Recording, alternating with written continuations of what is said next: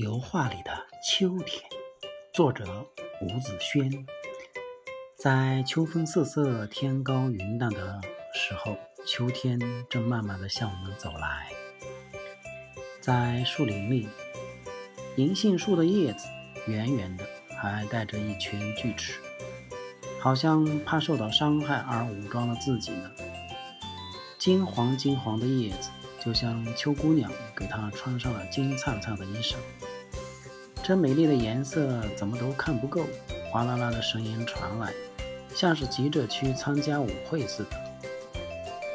让我最喜欢的是一片一片灿烂燃烧着的枫树林，从远处望，犹如一座火焰山。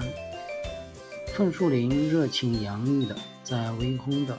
说服下向我们点头微笑，欢迎我们的到来。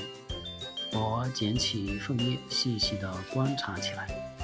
一片枫叶上有七个小叶瓣组成，它的瓣上有着毛糙，红色的茎部细长细长的，整个叶子像一只张开的手掌。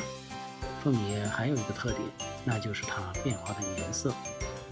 春夏的凤叶是绿色的。可到秋天就渐渐变成红色，火红火红的，它像一个魔法师，美艳极了。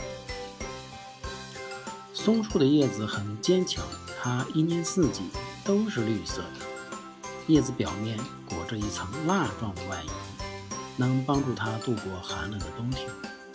秋天的时候，它的叶子绿得更厉害了，浓浓的绿色里有点发暗了。